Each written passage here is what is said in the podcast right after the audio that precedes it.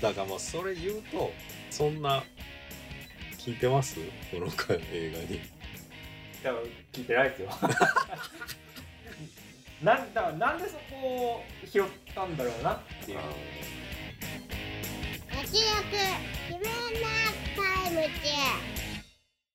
どうも慎太郎です。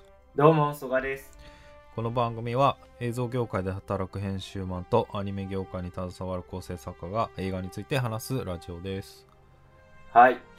ということでアカデミー賞の季節をやってまいりましたけども。今年はちょっと遅めで。そうですね。延期されまして、えー授賞式は3月27日おい。過去現地時間予定ということになっております。ではですね多分去年もやったし若干一昨年もやってると思うんですけども、毎年恒例のアカデミー賞予想を今年もやってまいろうかと思うんですが今ですね、えー、と映画 .com さんの特設ページを見てるんですけどでその中の作品賞の部分でちょっと参照しながらやってるんですがぶっちゃけ半分ぐらい日本でまだ見れないという毎年こんな感じですね、ねそうですよね。で受賞結果受けてなんか見に行くっていうのがまあ日本人の通例になってるんですがえっと一応じゃあえーっと作品賞にノミネートされてるものを、えっと、上から順にまたご紹介したいんですがえーっとまあケネス・ブラナーの「ベルファスト」これ全く知らないですねなんか映画 .com の情報によると、うん、結構なんか重厚そうな。ま えーで続きまして「コーダ愛の歌」これはもう日本では公開されているうん。映画ですね、あ、結構バズってた。そうですね。結構その聴覚障害をテーマにした作品で日本での評判も高い作品になっております、えー続きまして「Don't Look Up」これはネットフリックス制作ですね確かですごいあのオールスターキャストでめちゃくちゃ金かかってる大作作品だということで、えー監督はアダム・マッキーですね。主演はレオナルド・ディカプリオ。日本で見るには一番見やすいですかね。ネットフリックス入ってる方である。うんそうだねこうそうですねいう作品なんかこうでもさテレビとかで CM もまあしないしさはい。どういうところで情報をつかめばいいのかっていうなんかうん。こう不思議な感じがあるよね僕はちょっとドントルックアップはなんか、それこそ、まあ、アトロクとかもそうですけど、結構映画系の YouTube とかやってる方の間では注目されてたんで、ああ、デカプリオの新作やるんだみたいな感じで、ちょっと情報はキャッチしてましたけど、いやだから映画好きな人はまあこの情報にまあたどり着くアクセスできると思うんだけどうん、そうじゃない人がそのネットフリだけの作品をっていうのはね確かに。ちょうど時代の移り変わりを感じる。サブスクの弊害うんちょっとかもしれない過渡ですね。期というかね。うん、うん。まとめ情報的なものがねまあなおさら重要になってくるのかなっていうそうですね。では続きまして、えードライブ・マイ・カー。うんあれですね、あのーその、アカデミー賞の会員が、むちゃくちゃ、こう、ダイバーシティ持った形で広がったじゃないですか。今まで、あのー白人の人がむちゃくちゃ多かったんですけど、それに批判があったんで、もういろんな国とか人種に文句を開いた結果、まあ、毎年なんか、パラサイトとかもそうですけど、こう外国映画が一本は作品賞レースに入ってくるようになりましたね。そうだねまあまあちょっと一昔前だとあんま考えられない、そうですね。ということで、まあ、今年のその枠は日本のドライブ・マイ・カーということで。えー続きまして、デューン砂の惑星。僕、これすげえ違和感あるんですけど。先輩ないですか？うんまあねまあでも終わってないんでしょしかも話がそうなんですよ。だから、スター・ウォーズと考えたら、大丈夫かな、逆に。パート4だけノミネートみたいな感じなのかな。かなり個人的な主観ではありますが、並びで見たときに、若干浮いてるな。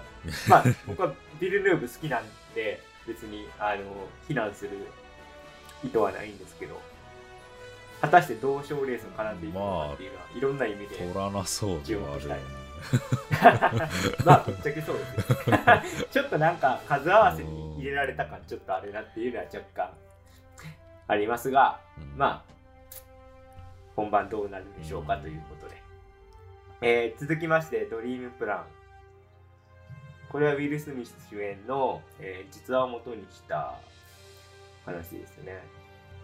このドリームプランの予告編がね結構僕が見に行ってる映画館では毎回かかるんですけどそこでずっと言われてるのはウィル・スミスはアカデミー賞確実!ってむちゃくちゃ押されてるって。だからあの主演男優賞は確実かもしれないですが作品賞は果たしてどうなのかっていう。注目。あまあね。なんか、うんまあ、見見ないとわかんないまあでもこう先入観でいくとでも幸せの力とかまはいはいはいはい。あまあ実話ものでいいだだかぶりっていうか。うん。まあド直球のようにも見えますが。そうですね僕はでも結構あのードリームプラン楽しみにしてるんで個人的には。賞レースに絡んできてほしいなとは思っております。続きまして、えーリコリスピザですね。えー、と脚本監督はポール・トーマス・アンダーソン。だからまあすごいおしゃれ枠っていうか 僕の主観ですが。あー。There will be blood いやー、ジャビル・ビー・ブラッドはエグかったな。まあまあでもまあそういう意味ではあり得るかもしありますれない、な全然ベテラン枠ですよね。それこそマグノリアとかも入ってましたからね。ゼアビー・ブラッドは昔ベルリン国際映画祭銀クマッシュ、撮ってましたね。うん、あと主演男優賞もね、結構。うんいろんな映画祭撮ってた。実績があるんで、なるほまあなんか手堅そうな。ど、うん、まあそう。えー続きまして、えーナイトメアアリー。これ僕はあの全く知らなかったんですけど、実は、えーギレルモ・デルトロの最新作らしい。です。うん。これ予告ど映画館から見たけどな。まあ。あ、本当ですか？まあいつもながらだけどまあ怖そう。うん。うんうん。めちゃめちゃ怖そうだったな。結構でも人間の怖さみたいな、まあ、予告の印象だけど。うん。いや今回は結構、モンスターとか特撮とかそういう感じでデデルトロの。そうなまあ表面上は。オタクよ要素じゃない部分のデルトロ節が炸裂するのかどうかということで。キャストもブラッドリー・クーパーとケイト・ブランシェットなんで、うんなんか重厚な人間ドラマになりそうだなっていうのはありますね。で結構小ビジネス界が多いたいですね。どん、どんなんなんだろうなんか、デルトロは小ビズ撮るっていうのはあんま想像できないんで、結構見に行きたいですね。どんな風になるのか。これも、えー日本未公開でございます。えー続いて、パワーオブザドッグですね。これもネットフリックス映画で、えー昨年末から配信しております。これ結構評価高い気がするんですけど、なんか、批評家筋。へーあらベネディクト・カンバーバッチ主演ですね。で、賞レース的なことで言うと、えー、銀獅子賞受賞しております。なんで、まあ確かに前評判高いですね。そうなってくる。では、続いてですが、えー最後の一本になります。ウエストサイドストーリーということで、まあこちらは我々が特集したんですけども、えースピルバーグ監督最新作ということで。まあこれに関してはちょっと、前回ね、ちょっと僕ら言いましたけど、あんまなんか作品表っていう感じしないよねっていうところで、一致してた。うーんまあでもとこはありますがポーンといっちゃう可能性もうん。そうですね。いや、マジでアカデミー賞って結構、まあ波乱ではいる、うん蓋を開けてみないと分かんない年あるんで、果たしてね、まあその。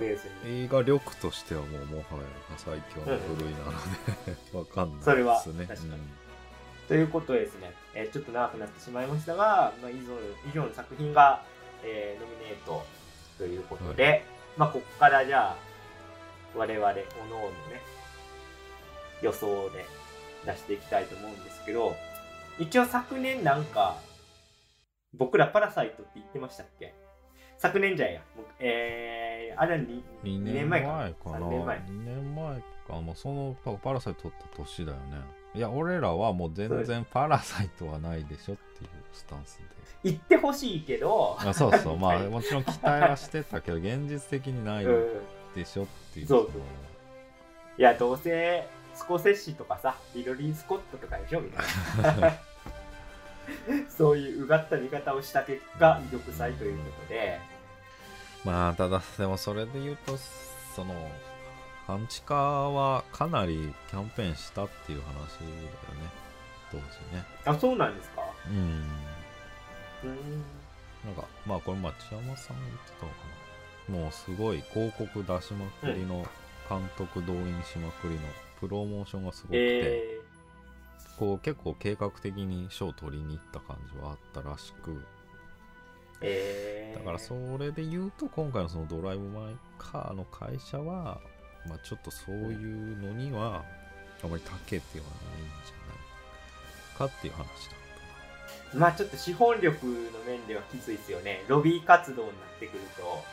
たまあそういうのがある中 まあむずいすごいねけどなこれ予想っていうかでも、慎太郎先輩のさっきの情報ってむっちゃメタ読みですよね。めちゃメタだね そうか、そういう要素も。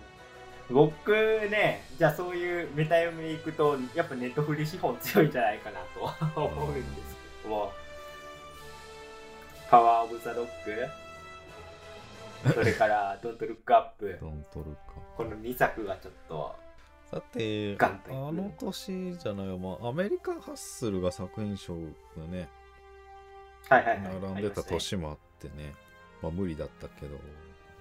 あれ結局ダメでしたね。うん。その、むちゃくちゃ大本命って言われてたけど、うんあと、僕あの、えー、ムーンライトも僕外して、絶対ララランド取るなと思ってたんですよ。ああ、そうライトね、まあ、ただ、まあ、俺、その、まあ、情報少ないっていうか、あんまり。まあね、そうなんですけど、うん、あれはだって、ララランドは結構日本でも、えっと、公開されてた段階で、アカデミー賞の時は。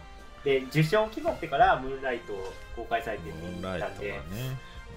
もうだからそういう、その、ドントルックアップはちょっと内容は違うけど、このキャストがすごくてね、ちょっとアメリカンハッスちょっルっとアメリカンぽいかなハッスル感。みうたいな。んうん、ありますね。はいはい思ったんだけど、まあ、ちょっとお祭り感ね。パワーオブザドッグでお願いします。これでもこれ、これそんなあれだからもう、息踏んだからもうピッピいくよ。まあでも、だから、俺は、はい。いや、でもだって要素がさ、ドントルックアップ思ったけど、うん。ジャパン？ジャ ジャパン行ってほしいよ。それはパンジね。ャパン来る？でもさっきのメタ読みが入ってくると、もうないでしょ。細々といける感じではない。もうでもこれ当て物の世界だけマジで競馬とかの世界。一番人気、ドントルックアップみたいな世界ど。うです。ーん。いや、じゃあまあ。え、どうどうしたら面白いのドライブ・マイか。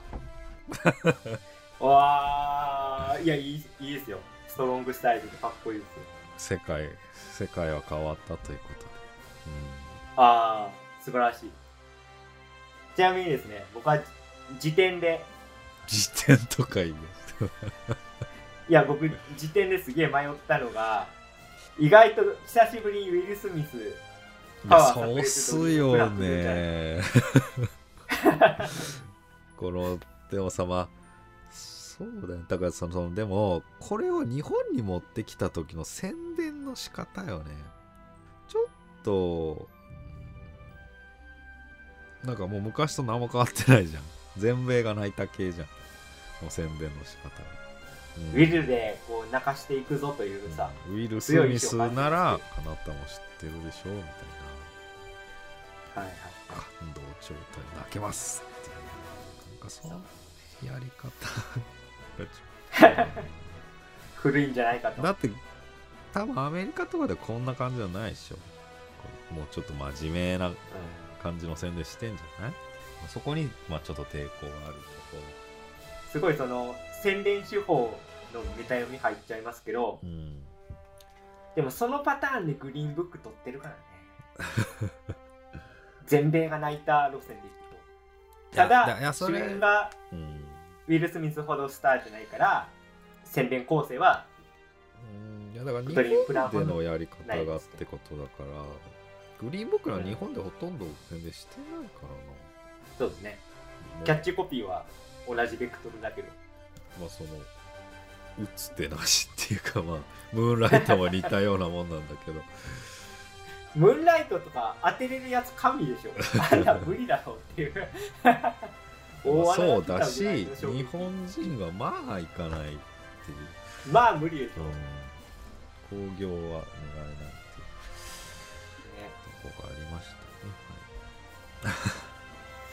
でもちょっとこれでウエストサイドストーリー撮ったら僕らの見る目のなさやばいですけど特 いやい、いやでもも俺これあの好きだよあの映画は全あ結構ある？け結構。然まああるかどうかは別かな。うん映画としては全然。はいはい、全然。マジ。まあ、それに関しては僕も、ね、好きな映画ではあるんですけどだだなんかまあスピルバーグがアカデミーそのさ作品賞を取るの全然いいんですけどこれで取るか感が若干あるんで。まあそれはきついな。うん。確かまあちょっと、えー本番はどういう結果を迎えるんでしょうかはい。ということにで、えー気になる辞表付きは3月27日です、はいまた発表されたら番組を紹介したいと思います、はい。ということで今日はですねそんな、えー作品賞にもノミネートされている「ドライブ・マイ・カー」を特集したいと思いますはい。じゃあ、あらすじをお願いします。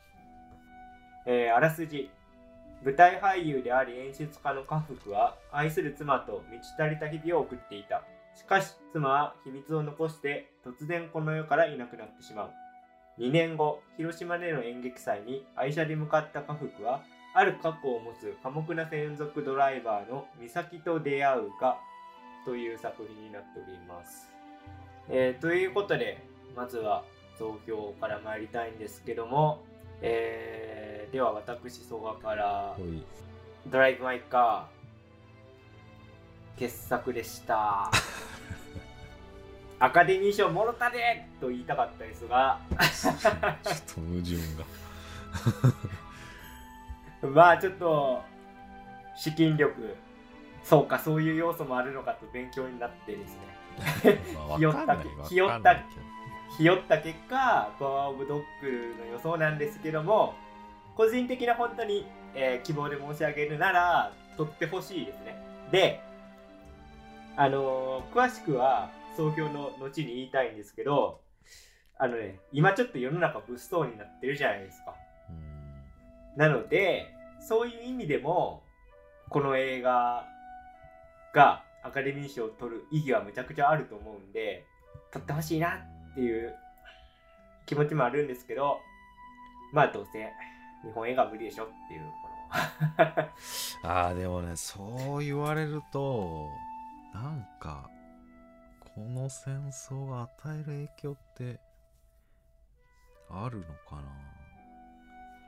もう投票終わってんじゃないですかわかんないですが。かんないけどうーん。いや今投票期間でしょ、だったらワンチャンあるかもしれないですね。いや俺逆にない気がしてきたよまあちょっと、え、総評はい戻すとですね。まあ僕すごい良かったですと。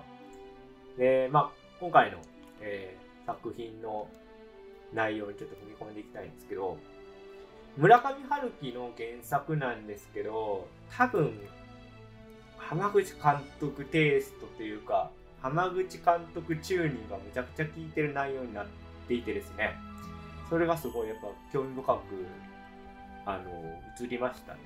えっと、村上春樹の短編の、女のいない男たちっていう中に収録されている話が原作になってるんですけど僕はちょっと春樹は長編は結構履修してるというか読んでるんですけど短編読んでなくてですね今回原作は全く知らないんですけどだから、えっと、どこまでが原作通りでどこからが監督のアレンジなのかっていうのはちょっとわかんないんですが多分あのワークショップ的なその主人公の家福がやってる部分っていうのは監督の創作だろうと僕は予想してるんでその形式とその描いているもの。それからちょっとワーニャおじさんごとを待ちながらみたいな。作品をこう持ってきてるっていうところを考えるとですね。なんか傷を抱えてる人々がいて。でまあそれはすごい辛いんですけど僕たちはみんな心に傷を抱えているからこそその傷を通してつながっていけるかもしれないっていうような着地の仕方を今作はしてると思えたんでそれがめちゃくちゃ刺さりましたね。そしてその映画を見た翌週にロシア開戦みたいなことになってるんでよりこう切実にそのテーマがもう僕の中の気持ちに落ちてきたっていうのがちょっとああってですね。いや本当に今のタイミング見えてよかったなと思いました。えっと慎太郎先輩はいかがでしたでしそうだねょうか、えっとねちょっと僕には失いが足りないんじゃないかなって思いましたね。もっとたくさん失ってこうぽっかりとね空洞がうん湧くと思うんだけどそのはい。空洞と向き合いたいと思いましたね、む むちゃくちゃ詩人じゃないですかえっと それは置いといて。あのねそのはいどうっすかね、まあちょっと前はじゃあ冒頭か。冒頭とかもうん。あんまりなんかゆっくりだなっていうスタートが。結構スロースターターな気がして。そうですね。なんかちょっとまぐわってばっかりで。うんうんみたいな あの結構その僕が見た劇場は、うん。えっと、1日1回上映っていうのもあってですあねー。そこそこパンパンで見たんですよ。あで結構老若男女入り乱れるー客層で見て、前半のその過剰なセックス描写は若干の気まずさを放っておりました。うん、そうだよね。はいうん、なんか間違って家族で見たりとか全然ありそうな。えそうですよねなんかこうだとは思ってなかったね、冒頭は。うんうんまあまあでね、その、まあ、ただやっぱりこう、まあ不利なわけで、それらが。そうですねうん、で、まあそれが、まあ少しずつ少しずつも生きてくるんだけど、まあでももう中盤舞台やるってなった時にひり広島か。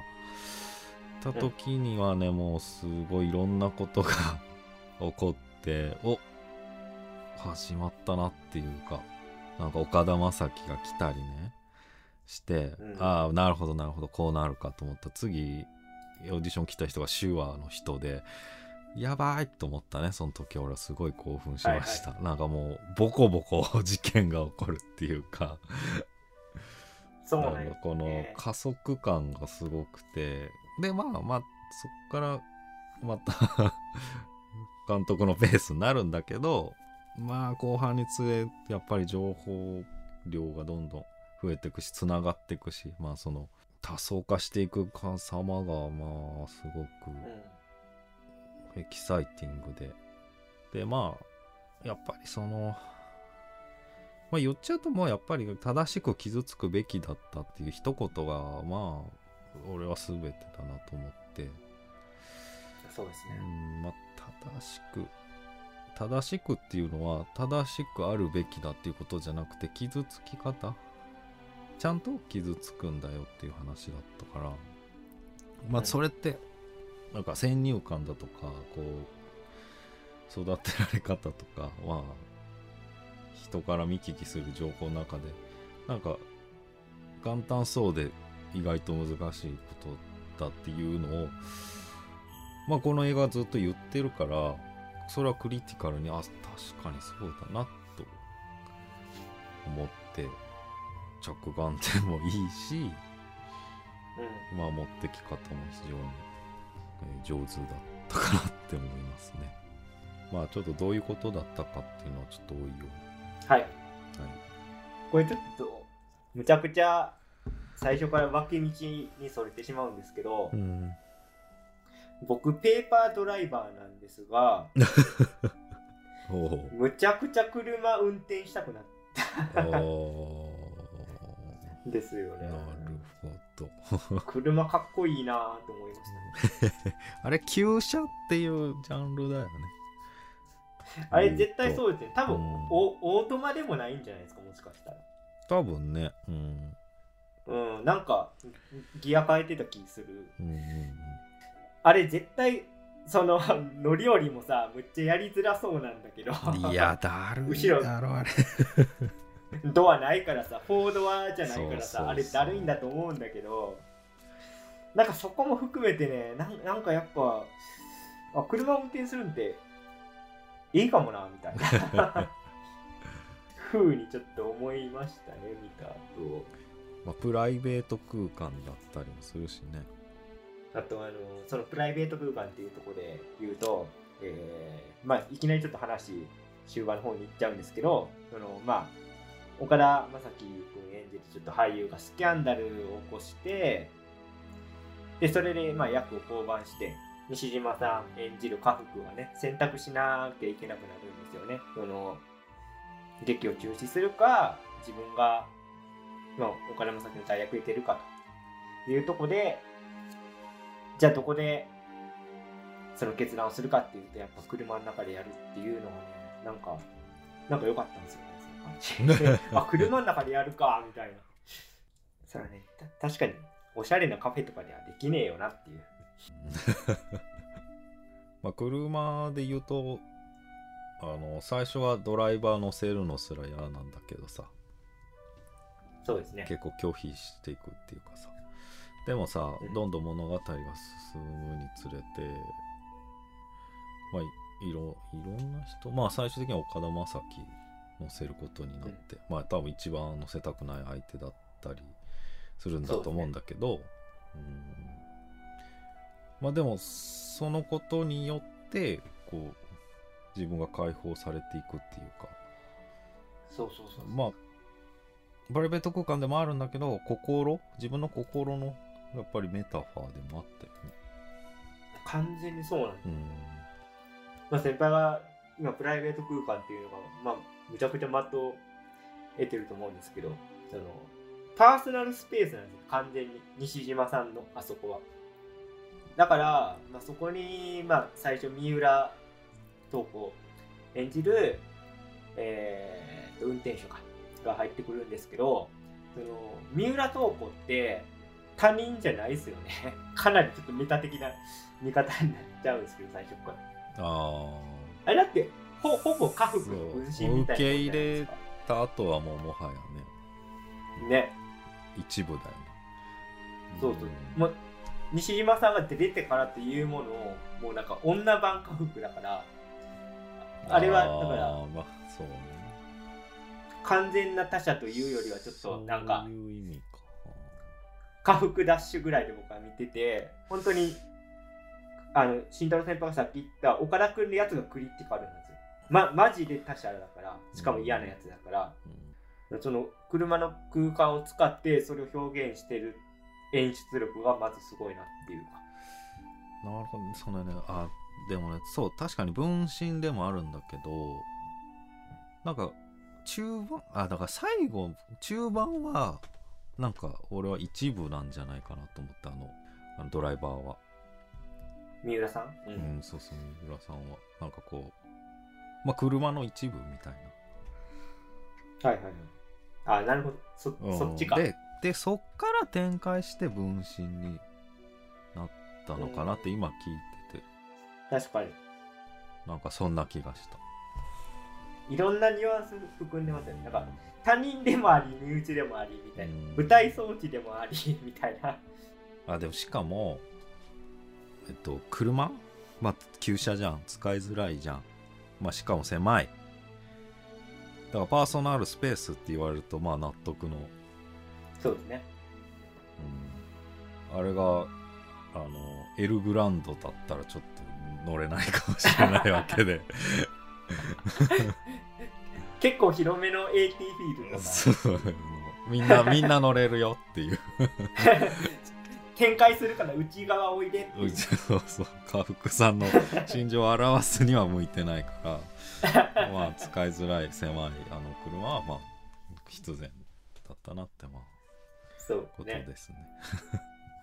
あとまあストーリー的な話にもちょっとしていこうと思うんですけどまあその主人公家福が抱えているその心の傷というかまあ、新太郎先輩がちゃんと傷つくっていう補助線を引いてくれたんで、まあ、それに倣って言えば、えっと、奥さんが浮気してるんですよね。うん。で、まあ、最初岡田将生とその奥さん妻が浮気している現場を見ていてその場に遭遇しているのにそこから目をそらしてですね夫婦関係を継続してしまうという。それがまあちゃんと傷つけなかったっていうことだと思うんですけど。まあ大なり小なりあるよねそんな決定的な現場じゃなくてもさ、あその一言あの一言結構嫌だったのとかさ、うん。いやめっちゃあるなと思ったんだよな。いやそうようん。ね絶対。なんかスルーその場ではスルーするけどっていう時多いよあるよね。ちょっとなんか心のしこりになってるような出来事ってね誰しもがあると思うんですけど。まあ、あとちなみにあれ岡田君の顔は見えてないよねあの場面ではそうですね。うん、だからちょっとわかんない。バランスには一応はしてるよね。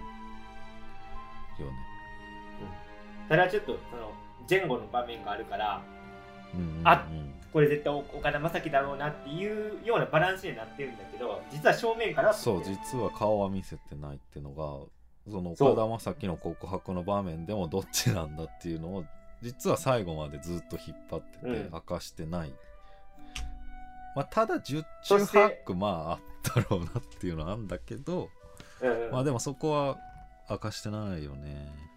で芸が細かいのがさその妻と西島さんが目線合いそうで合わないっていうね。へえ そこで微妙にすれ違いを表現してるでしょ鏡越しのね。そう。ですね。まあ家福さんはそれちょっと NTR を食らってしまいましてね ここある傷を負ってるんですけども。偏差値低く。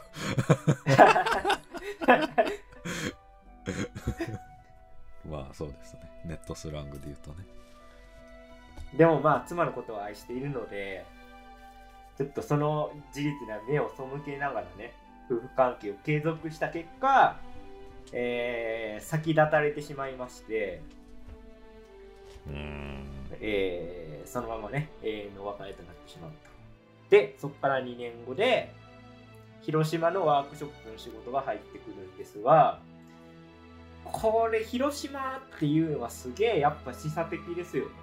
ほあの途中で原爆ドームとかガーンと映すんですけど、うん。その広島という都市の復興とその家福が立ち直っていく様っていうのをめちゃくちゃオーバーラップさせてるんだろうなっていうかだから広島なんだっていう。あそう。なんかわかんない。本当になんかああいう広島の芸術祭みたいなのがモデルであるのかもしれないですけど多分ないんじゃないかな。まあもしかしたら村上春樹の原作でそういうのがあるのかな。まあ、瀬戸内地方はでも比較的アート盛んだよね。うんうん。うん。まあまあ小豆島とかさ、そうですね。ね、アート作品すごい置いてあるんだよね。それこそ広島ねあの大林監督ととかよくやってましたよね。なんで僕は結構そそこの復興と、まあ、家福の再生かけかかってるんじゃないかなと。でこれは完全にこじつけですけど、えーとまあ、結構ほとんど分身みたいになっていくですね、えー、と三浦透子さん演じるあの子の名前は何だったかな、えー、美咲さんですね。ドライバーの美咲さんが出身北海道なんですよね。で北海道で土砂災害で、まあ、お母さんを亡くしてるっていう役で、うんこれね僕東北にしといてほしかったよね。東北土砂だったら震災だってなってたんですけど、まあ、そこはならずという。まあね。うん、僕結構なんか震震災みたいな猫バスもちょっとあるんじゃないかなと思っててまあでもこれ完全にあの予想が外れてしまったという。ちょっとまあストーリーラインに戻るんですがでクレの、まあ、芸術祭で劇の演出をやるという話になってじゃあさてその劇が何ですかというとこんなんこんなん初めて見たと思うんですけど皆さん。多言語演劇っていう。何ですかこれは。うん、まあでも、うん。こんなんあるんでまあ、すか初見ではえって思ったけどね。ねすごいですよね。多分監督の創作じゃなくてまあ実際あるんまあどっかにはありそうな気もするけどね。まあ家福やってんなっていう。ね こいつこんな顔してやってんなっていう。やってんよね やってるよ。しかも自分主演でねそうそう。かなりイケイケですよ、そっち方面では。いやほんまにあの年でしかも。ね来てるよね。まあブイブイ言わしてるわけですけど言わしてるね監督さんもそれでそうね僕ずっとあのこのまあおそらくですけどこの多言語演劇要素村上春樹の原作にないと仮定してですねこれなんかのメタファーだなと思ってずっと考えてたんですけど、んあの鑑賞中もまあこっからちょっとこじつけが過ぎると思うんですけどこれってその家福のその夫婦関係のメタファーだなと思ったんですよね。えー多言語だからコミュニケーション取れてないわけじゃないですか。でその多言語演劇っていうのは多分その家福の夫婦関係のメタファーだなと思ったらすげえしっくりくるというかその言葉は通じてないんだけどお同じ劇は作れる。夫婦か夫婦関係としてすれ違ってるんだけどうん家庭は営んでいけてる。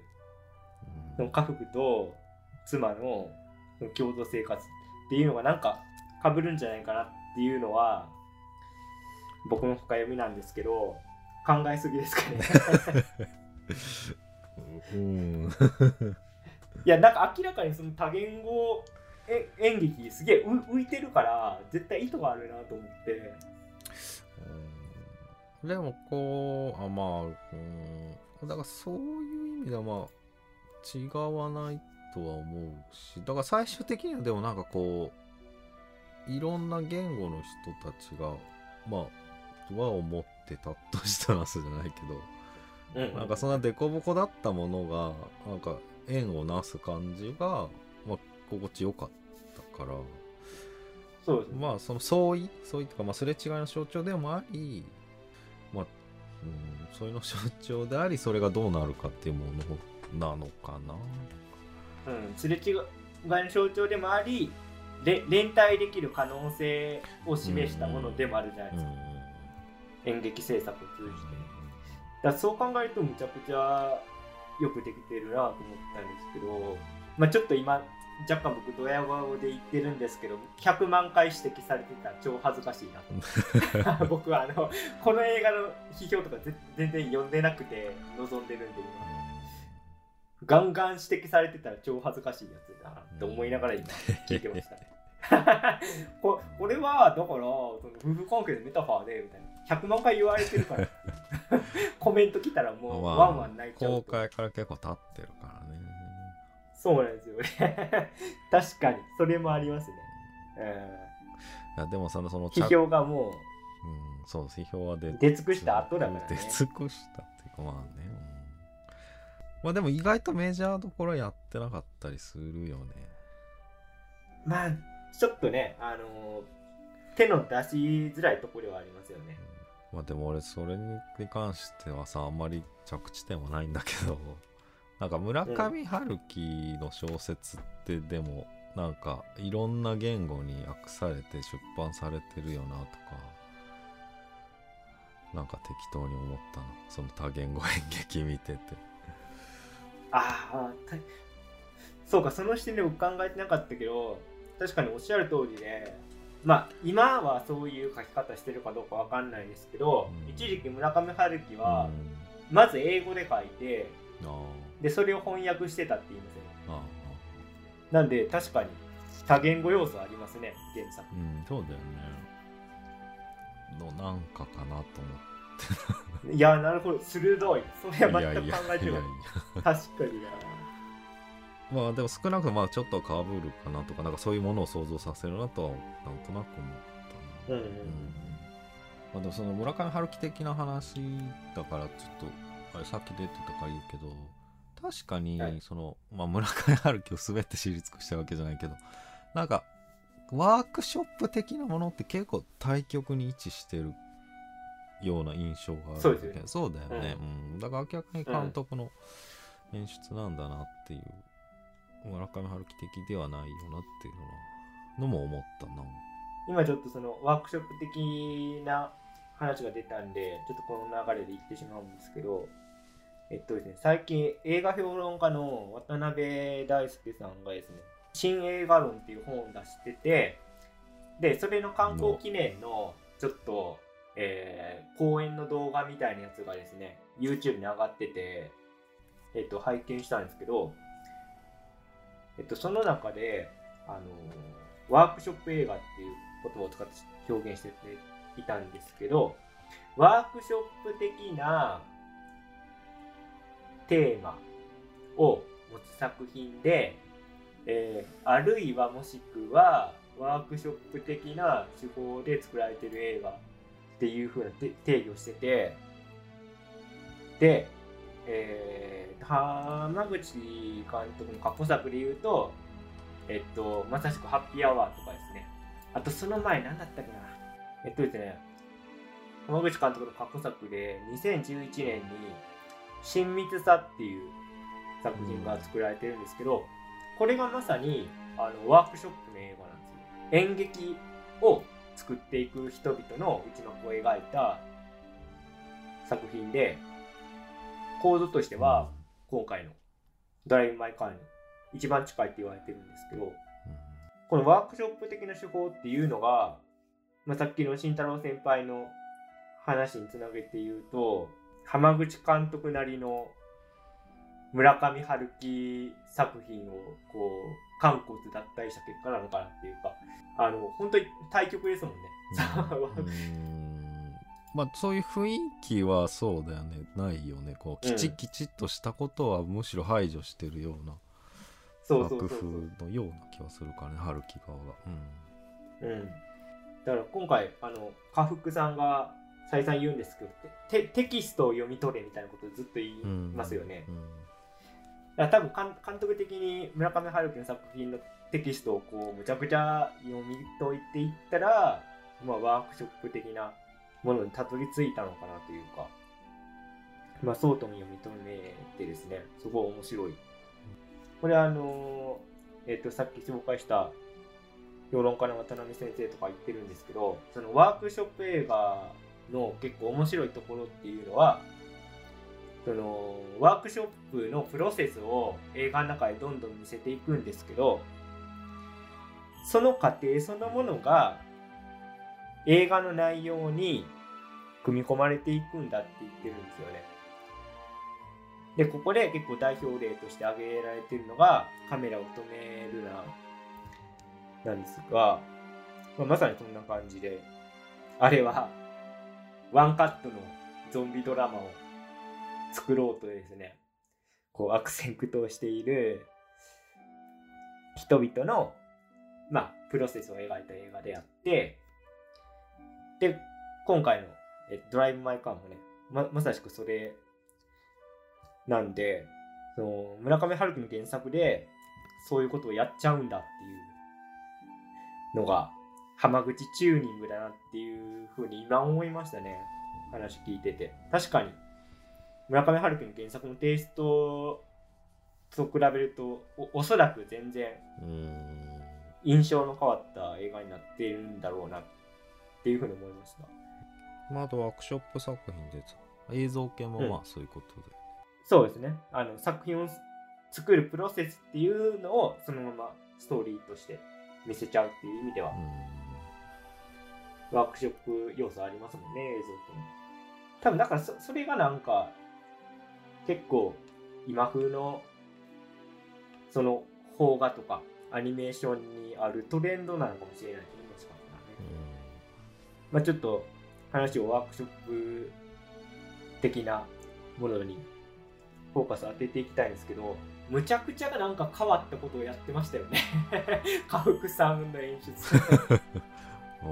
すげえ読み合わせするっていう。あすごい印象に残ったんですけどあのどの役だったかな？ワーニャおじさんのあの銃で撃たれるワーニャおじさんに銃で撃た撃たれてしまう男の人役やってた、えー日本の役者さんのーところであの家福さんが稽古つける時にもうむちゃくちゃゆっくり読めみたいなこと言うんですよね。うんうんうん 私はぐらいなんですよ。うん 本当に。これはやっぱ面白くて、で、これは実際あの、浜口監督やってるんですよね、今回ね。結構有名有名で、よく西島さんとかインタビューで言ってたみたいですけど。で、それプラス、多言語演劇なんで、読み合わせもなんかやばいっていうか、韓国語と英語と、あれは中国語なんかな。あね台湾。台湾か。台湾か。ぐらい飛び交う本読みになっててその俳優同士も最初は分かんないんですよね。あの相手のセリフが言い終わってるかどうかすらもだからあの合図として自分のセリフ言い終わったらちょっと机をこういうふうにカッて叩いてタイミング知らせるみたいなことやってるんですけどむちゃくちゃ奇妙なあ あんなん初めて見たらっていう。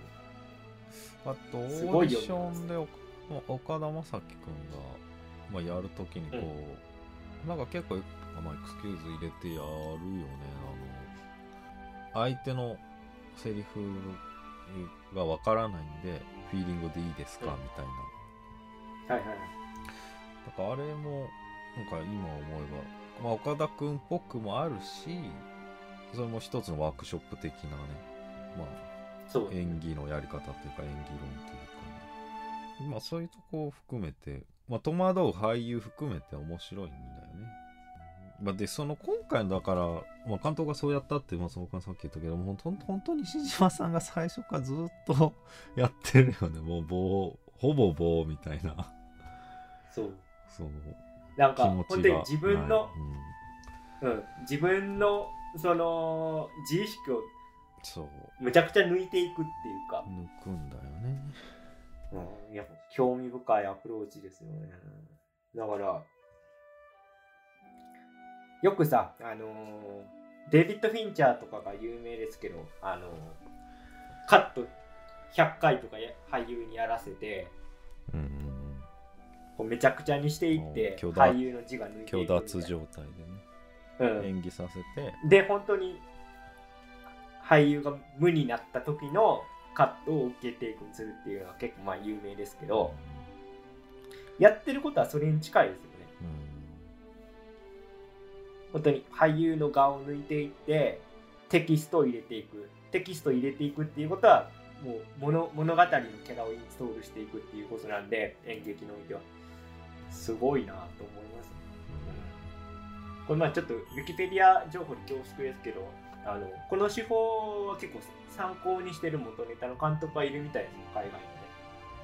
うん。でちょっとその監督の手法をワークショップでやってるんだみたいなことをあのウィキペディア情報ですけど書いてあったんで、まあ、もしかしたら海外ではね結構やってる方多いのかもしれないけど邦画でこんなん初めて見たなっていう衝撃が強かってうん。いちいち面白かったですね。うん。ちょっとワークショップから話ずれちゃうんですけどむちゃくちゃ奇妙だなっていうやつで言うとその家福さんのうん。セリフの覚え方もやっぱ変わってましたよあれね。ああまあね。妻がむちゃくちゃ棒読みで読んだカセットテープセリフを吹き込んでるんですけど脚本。でその家福さんはワーニャおじさんの役やってたんでワーニャおじさんのところのダイアログだけ抜いた状態で妻にね、えー台本読んでもらってそれを吹き込んでるんですけどそれを聞きながら車を運転するっていう。すげえ何の儀式だこれはと思いながら見てましたけどちょっとあれは結構もうエッチなもののメタファーなのかなとここまで来たら思ってしまいましたけど。あそういうこと？まあでもあれはもう本当に密室の中のイチャつきなのかなと思いますまあそれはそうだよね。そうですね。夫婦の形のあり方とまあここでも家福家福やってんな案件ですよね。か すごいすごいイチャつき見せてくれるやんっていう。まあしかもそれがこう仕事に直結させるっていうか。芸術家って感じですよね。うんキレッキレの。芸術家ですよそれは。ちょっと俺もう家福さんの情熱大陸とか見たいわ マジで。密着してほしい。福さんはちょっと出さないんじゃないそういうとこ。あーちょっとなんかセリフブランディングでは、あそうそうそうそう。秘密にしといて。秘密にしといて。いきなりあの演出やられたらもうどんな売れっ子俳優でも結構 鼻っ柱おられそうですもん、うん。まあ今作で言うとまさしく、まあ、岡田将生君で初期はそういう感じであのあのワークショップの中では一番の劣等生ぐらいですもんね。うん。まあそういう話は分かりやす然ついていけなくて、うん、でまあでもそれが岡田将生のキャラクターをむしろ象徴して象徴っていうかそうそうそう。分かりやすいものにしていて。うもうん。ちょっそうなんですよね、とねえぐい。うん。えぐい演出だった。よねいやでね岡田将生すごく良かったね。よかった。めっちゃいいよね。いやまあ、いい役者だなって思いましたさんは出ずっぱりでまあ、まあ言わずもがななんだけど、岡田将生こそっていう感じが すごいしたな、ねでも最終的なあの車の中で告白シーンはさその監督のメソッドに乗ってできるようになってるわけじゃん、できるようになってるけうん、完全に。ど乗っ取ってやってるやわけじゃん。役入ってました。入ってったもんね、うん。自分じゃなくてね、自分じゃないね。もう差し出してたわけじゃん。自分を。劇中の言葉を借りると、テキストにね。それと前半の自我が出てる。自分があるっていうのの演技の使い分け。うん。ちょっと震えるよね震えるね。だからその慎太郎先輩がさっき言ったけど西島さんってあんまトーン変わんないんですよ、そうそうずっとそうなんだよ。ぶっうん、だから演技の振れ幅で言うと岡田将生君が一番あるどう。もうん見せ場的にもそうだしね。あのそのせ古い 古いっていうか前の映画で。悪人ってあったじゃん。妻夫木君と。深津絵里深津絵里の。まあそ僕も好きだったけどさ、うんあれの岡田将生はまあ結構ず嫌なっ役でしたね。と嫌なめっちゃ嫌な役で まあでもそれの一辺倒というか、まあそのまあそういう見せ場しかないから、まあ、そうなんだけどそう。なんか改心するとかそういうキャラじゃないから、うん。あのまあそういうものなんだけどでもまあそっから考えるとなんかこうメタ的にもできるようになったんだなって思うとすごいこうあ感ー慨深いものが 湧いてきましたね。確かうん。まあもしかしたら当時もできたかもしれないけどでもこの時系列にのっとってこの役やってるっていうのはねすごいなって思いました。に金太郎先輩が震えたの車の中の独白場面ですけどうん。まあ、2人の照明の当て方は全く違くてね。あからさまに岡田将生の方の照明も目だけいってて怖いんだよな。いやあれやばいよね。すごいシーンだなと思って確かに。あそこはなんかむちゃくちゃ本質ついてくるからあれ、うん。あそこのうん。岡田将生ね、最初まあ岡田将生は全然このこうついていけなくてちょっと俺場違いだと思いますみたいなことを言ってね。うん。一回はワークショップちょっと降りようかなぐらいになってたんだけどそっからもう最終的にはあの役者に厳しい家福さんがね絶賛するとこまで行くから。なんかセッションみたいな感じだったよね、いや本当にそうだ、ね。あそこだけ2人のね。すごかったな、うん。うん。二人の世界入ってたもんねてるよね。でこれはちょっと伏線があってねあのーけかなり僕好きなカップルなんですけどあのー韓国人のコーディネーターの人いるじゃないですか。あの男性がね。とあのーえーお奥さんのさカップルがすごい良くてね。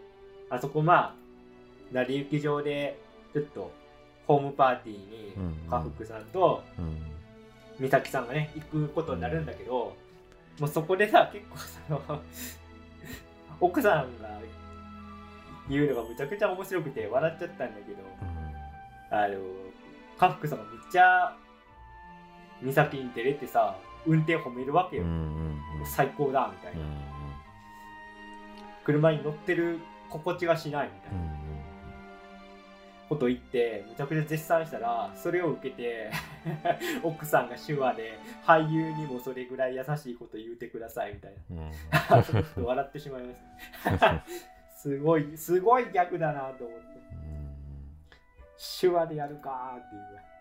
でそっから結構ねガクさんがね 言うね。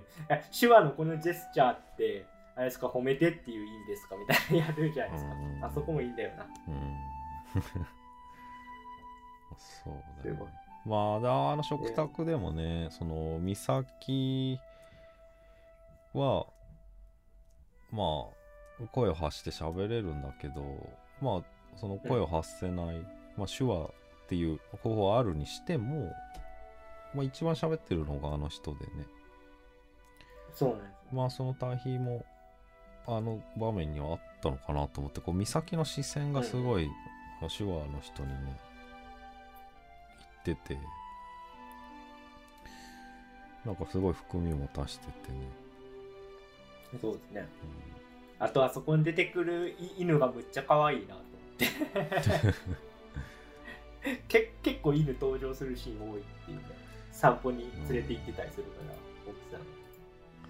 でも美咲も褒められた後ねちょっと罰が悪い感じになってた。食卓離れてね。椅子に犬触っちゃう、そうそう。そうワンちゃんの方に行っちゃうからねこれはもうツンデレ同士の。でですねちょっとストーリーに戻るとですね。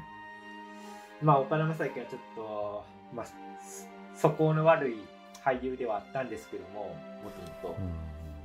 あれは一応未成年の方とちょっと不適切な関係にあり大手事務所をクビになってう、ん。まあ、再起をかけたうん。ワークショップで、えー、家福さんのしごきもありね俳優として覚醒したかと思われたら警察が来てうん。ちょっとという話になってしまってまあそれも前段があってね家福さんと結構バーで飲むうんとかいうシーンが、まあ、何回かあるんですけどその度にまあおそらく同じ男だと思うんですけどこう写メを取られてそれにむっちゃイラつくっていうのはねまあだから同じ男じゃないよね多分、あうん違う人多分行く先々で取られるぐらいの有名なっていう感じだと思うさすがに。そのやっぱこう場面場面が全然ホテルのバーだったりさ全然違う場所で行くじゃん。多そうね。分その場その場だと思うんだけどな。うん。まあ、確かにそれぐらい知名度がなかったら結構あのー途中えー、とまあカフクさんがワインおじさん引き継ぐかそれとも公演キャンセルするかってなって、じゃあちょっとえー、美咲さんのね故郷を見てみたいということで、うん。2人はそこからロードムービーに入るわけですけどで本州から北海道に行くまでにフェリーに乗って、うん。でそのフェリーの中に備え付けられているテレビからその岡田将生がうん。逮捕されましたよっていうのが結構トップニュースレベルでねうん入ってくるから多分あの作中でも相当名のあるうん俳優なんですよね。そうか。だからまあそういうの積み重ねがあって爆発しちゃったっていう感じなのかな。じゃあそこの。だよねだから最初バーなんだけど2回目はなんかこう店普通の街中の店じゃん、でそうですね。でまあ車ないっつってまあ乗せるんだけどさはい。そのその時になんか一回なんか先に岡田将生出てきてうんうん。で後からあの西島さん出てきてっていう時にまた取られてて、岡田将生が一瞬さ離れるじゃんそう、はいはいはい。あれいないよっつったら高槻どこ行ったってなるじゃん。うんあん時に暴行したってこと？そうでしょうね。公園の方行ってましたからね。と思うよね普通は。うんでもさめっちゃ短くない？あのもん回って。めっちゃ短い。だから、なんかあの時間で、うん。その致命傷を負わせれるのかっていうのは僕もちょっと思ったんですけど、うんだ多分ですけど岡田将生がやった暴行が一応直接的なきっかけにはなってるんじゃないですか。死亡に至っただそれだけではないと思うんですよ。でもかよこかそれかうん。実は殺したぐらいの暴行をやったのは別の日でみたいな。まあそその説もあるなと思います。うん今の話そうだよね。うん。だったらちょっとその岡田将生っていう人物のを表現する描き方としてめちゃめちゃ考えられてるなっていうことになるよね。サイコパス感半端ない、ね うんサイコパス感っていうのは考えてる側のってことでしょ。そうそうそう、うん ちょっとふ多層構造すぎてちょっと変態感あるよね。すごいすすごいごいよね。だからあのねニュース人のに人の心理の動かし方に長けすぎてるっていう、まあそうだよそういうことだよね演出はいとしてね。なんかすごいニュースで極まってる24日あじゃあ警察は24日の夜とか言うからそれがヒントなんだけどそれがあの2人で車に乗った日じゃなかったらもうめっちゃ変態だな。めっちゃやばい うん。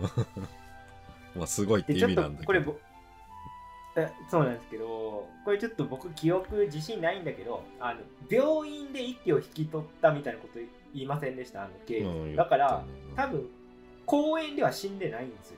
うん。ただ死ぬほどの殴り殴る方法って結構殴んないとダメだと思なんか狂気らしいもんも持ってなさそうだったうもんね、うんあの飲み会の後の流れだとね、相当ボコしたかね。まあ相当ボコした可能性ありますけど。まあ石ね。石とか使ったかあな まあそれはあるか。まあちょっと打ちどころ悪かったらそれある。まあそれはあるね。で昏睡状態になってしまってうん。病院で引き引き取るみたいなちょっとシナリオは。うん。まあだとしたら高槻は高槻自身は相当サイコパスだよね。いや、やばい。ちょっとさっくりボコっていう。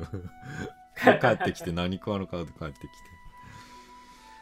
うん。に日常的に人を殺してるおかしくないぐらいのね真顔だったもん。ね、そうですね。で、それでイケシャーシャーとね、うん、そうね。舞台来てるって考えたらもうやばいんですけやど。ばいけど。まあちょっとそれ考えにくいかなと思ったんだよね。まあまあまあ、で、まあ、それでちょっと岡田将生演じる高津君が降板してしまい、うん。まあ、西島さんと三浦さんの、まあ、二人旅になると。うん。で、まあ、三浦さん演じる美咲の、まあ、故郷のね土砂崩れで亡くなった家をい見に行き、まあ、そそこでちょっとお互いの傷を開示し合うというかカミングアウト入りまして、実はまあその道中ね だいぶ打ち解け合っていくっていうか。あ、まあまあそれまでにまあ全然積み重ねてきてるんだけどその道すがらがあってこその、ねそこにたどり着くっていうのがあってこうローカルスーパーで買い物とかしてるから。なんかホームセンター行って寝かしてたり。うん。これ絶対なんか首都圏では見ないぞっていうようなところで買うんですよね、まあでそこでもあれなんだよね。後ろに乗ってた西島さんがまあどっかのタイミングでねちゃんと助手席に前前来る。うん、前来る。2人並んで座るっていうね。まあそれもまあ王道ながら丁寧な演出でしたね。丁寧ですねそこすごいこうトラウマを開示し合った結果むちゃくちゃその傷によって連帯していくわけですけどまああそこのねやっぱ描き方っていうのもすごいというかここはやっぱあの三浦透子力っていうかねあのうんまあ、土砂崩れが起きて亡くなってしまった家を見に行くんですよね。で、そこで、まあ、衝撃の告白があり、あの、まあ、結構お母さんに、こう、まあ、虐待じゃないですけど、うん。そういうのをされてるっていうことは、結構中盤以降言うてるんですけど、実はお母さん二重人格説っていうのがね、入ってくるっていう、サイコホラーかと思うんですけど、これ結構衝撃的でしたな、そこね。うん。まあでもそれはあれだよね。その怖さ演出じゃなくてね逆にそう。優しさもあったんだっていう話に使っててね、あそう来るかってなってねそしてちょっとなんかイマジナリーフレンド的になってたんだっていう、うんうんうんその唯一の私の友達みたいなこと言うじゃないですか。すげえ闇が深いな。今ちょっとこう話してきて思ったんですけど、西島さんが抱えてる心の傷っていうのは、まあ目をそらしてたことなんだけど、この三浦さんが抱えてる心の傷の方がやばいですよね。客観的に。怒ってることと見ていしてはくと怒って、そうそう、えぐいなっていうか。うんそうで、まあ、三浦さんは実はその土砂が崩れてきた時にお母さん助けに行けるシチュエーションだったんだけどまああえて見殺しにしたということをね。で私が母を殺しましたというと。で西島さんも妻がね死んでしまった当日っていうのはこう仕事に出かけていく前にちょっと帰ってきたら話があるんでって言われてたと。でそれはきっと別れ話なんだろうなと思った西島さんはですねなかなか家に帰りたくなくて本当に夜遅くに帰宅すると妻が心臓麻痺で倒れてましたというね。そして、えー僕が妻を殺しましたということでこれで西島さんイコール三浦透子説の立証となります。なんだこれ。なんだこれ。まあここでですね、まあ、2人はもう分かり合えてですね。それによって西島さんも心の傷が癒されたぞということで。癒されたとは言ってないし。まあそれぐらいのテンションにですね。ワイネおじさん役を引き受けてて自分を差し出すって言って言うよね西島さん。うん。まあそれができるできないの話になってね。そう。で、西島さんはもう、妻を失ってしまったから、それはできないんだと。うんだからた、高槻、お前ちょっと頼むでとなってたわけですわ。チェーホフのテキストは怖いっていうねね。やってんな西島、こ いやってんよ。つ河北さんやってんな。言い方言い方もうちょっとあるだろいや、絶対情熱大陸のスタッフ張り付いてたら、今んとこ、もろたーって。ねえ取れ高だもんねチェーホフ取れ高しかないテキストは怖いだって 2枚目すぎこれ絶対、絶対プロフェッショナルだった。らボローンっていう曲。ボロが SE 入ったら、ナレーターが言うとこですよね。てか番宣で抜かれる場所。ああ、ラッシュで抜かれ美味しいるな。そうアバンでも使われる。うん。テロップつけてやられるパターンだな。まあそこでね、まあ最後のその劇もちょっと僕は感動的に映りまして、まあそこっていうのは本当に最初は全然こう分かり合えてなかったですね。多言語演劇の俳優たちが本当にこう一つのものをね作り上げていくといううんうん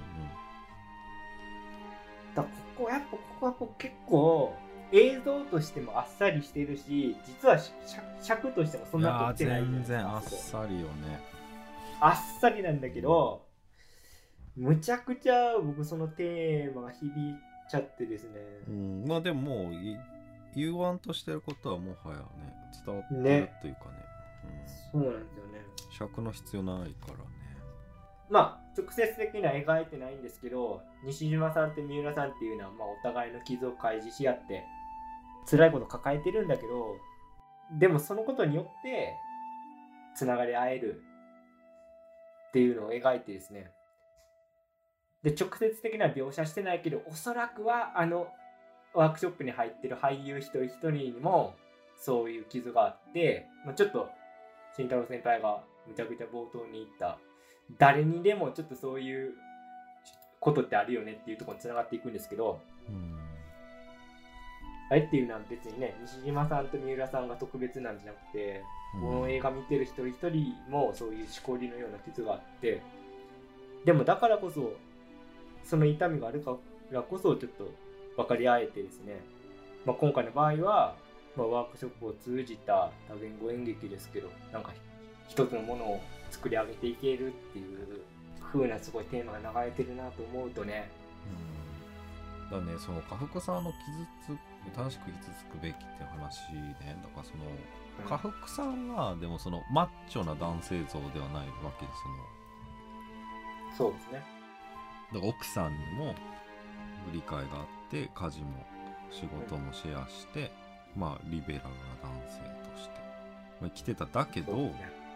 でももう一段階あるっていう話であのうん自分の痛みや傷について他者とコミュニケーションし弱さを他者とシェアできる男性へと自分を変えていかなければならなかったっていう。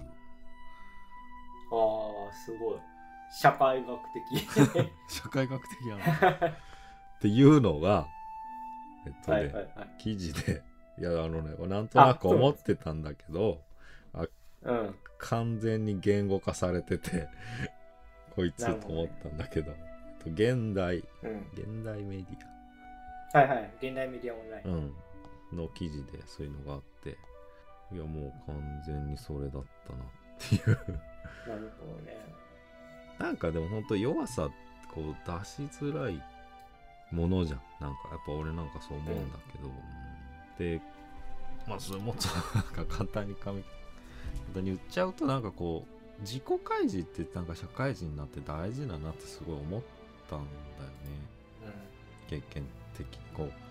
何を考えてるかとか何が嫌だっていうのをなんか全部出すのやっぱかっこ悪いとか思っちゃうんだけどでもなんかそういうものを隠して隠していくとなんか自分の考えてない方向になんか状況がどんどん進んでったりするなって思ったな社会人になって。いやうん、だそれがこの今回のだから家福さんだって蓋してその,、まあ、その状況を放置してたわけ。まあそうですねまあ、臭いものに蓋をするじゃないけどでも状況が結局どんどん悪い方向にというか、うん、赤福さんの中でおそらくはすごく大きなものになっていっててであの日帰れなかったってことになっちゃったからまあそういうことですね。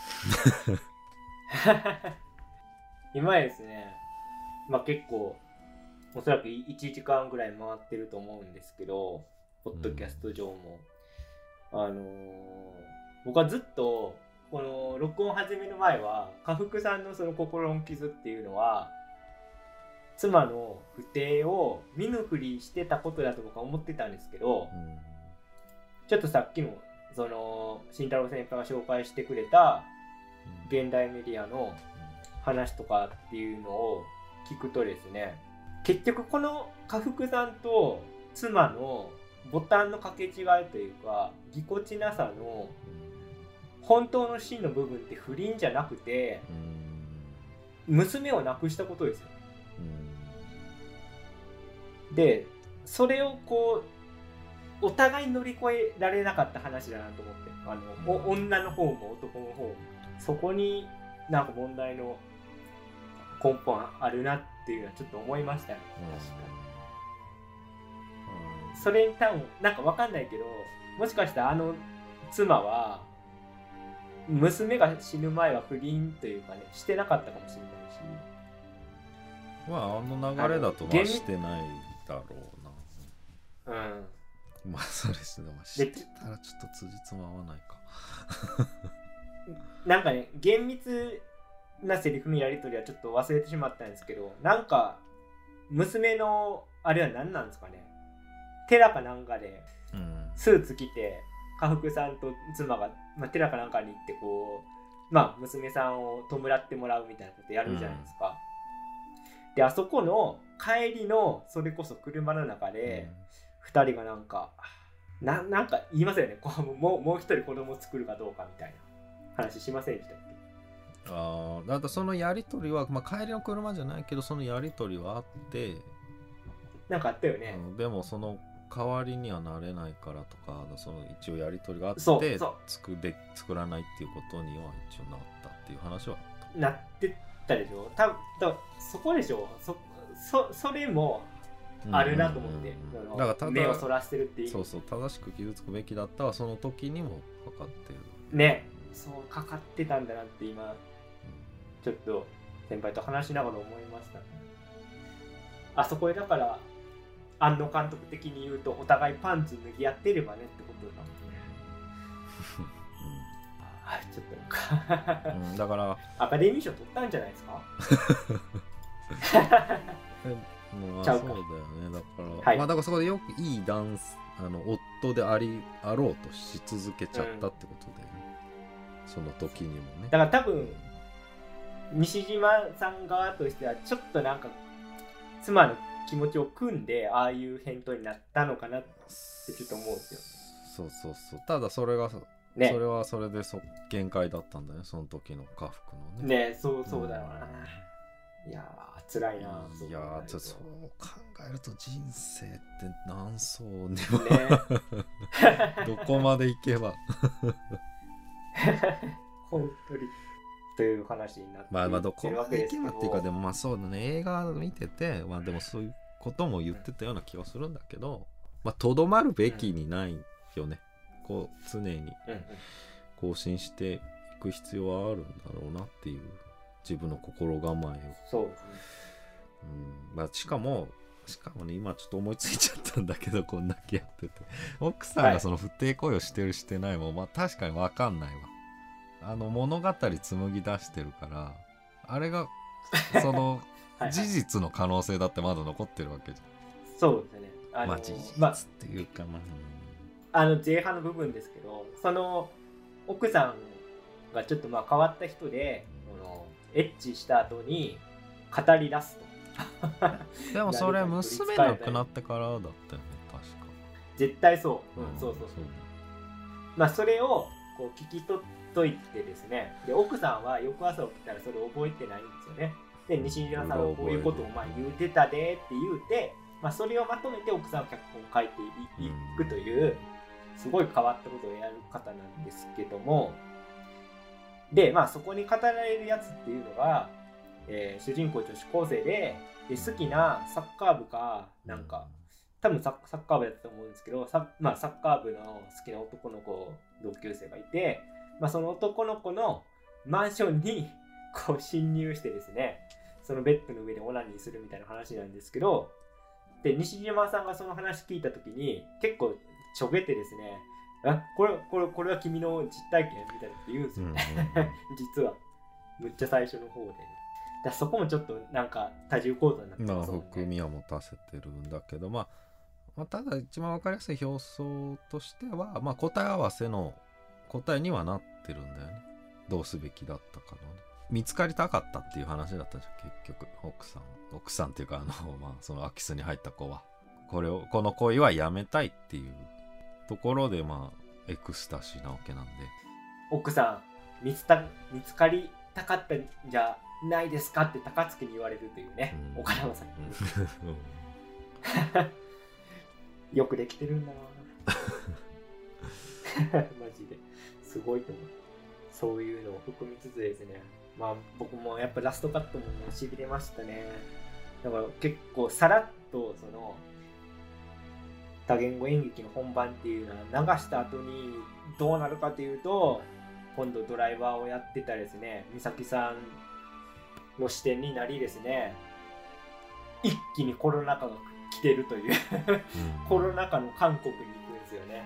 うんでそこで西島さんから車をねグラントニのバリに受け継いでですねドライブしていくというラストで僕もしびれてしまいましたねまあそこでタイトル出てもおかしくないもんね。ドライブ・マイ・カーだもんね。もうドライブ前から来たらもう僕ほぼ行ってましたよね。一郎的に言うと。古い。古い。ちょっとおじさん出ちゃいましたけども。いやーよかったよ。もうあのラストシーンやっぱりいいなと思いましたね。車運転してと思って。あれを見て。また家福とか出ないとこがいいよね。出ないねなんか継承の話でもあったんだっていうところでちょっとジンときましまああの車必要ないもんね。もう家福にはね。たアカデミー賞取ったんかなこれは。ちょっとメタ読みとかすべきじゃなかった。じゃあ脱記念アカデミー賞という。レベルレベル1のアカデミー賞 をまあねちょっと心情としては取ってほしいなという思いがうん。ますます強くなりましたけど、いやーもう一本できるなこれ。尽きないな。少なかったですね。じゃあ大丈夫ですか？はい。今日はこの辺で、えー以上脱力。キネマタイムズでした。ありがとうございました。ありがとうございました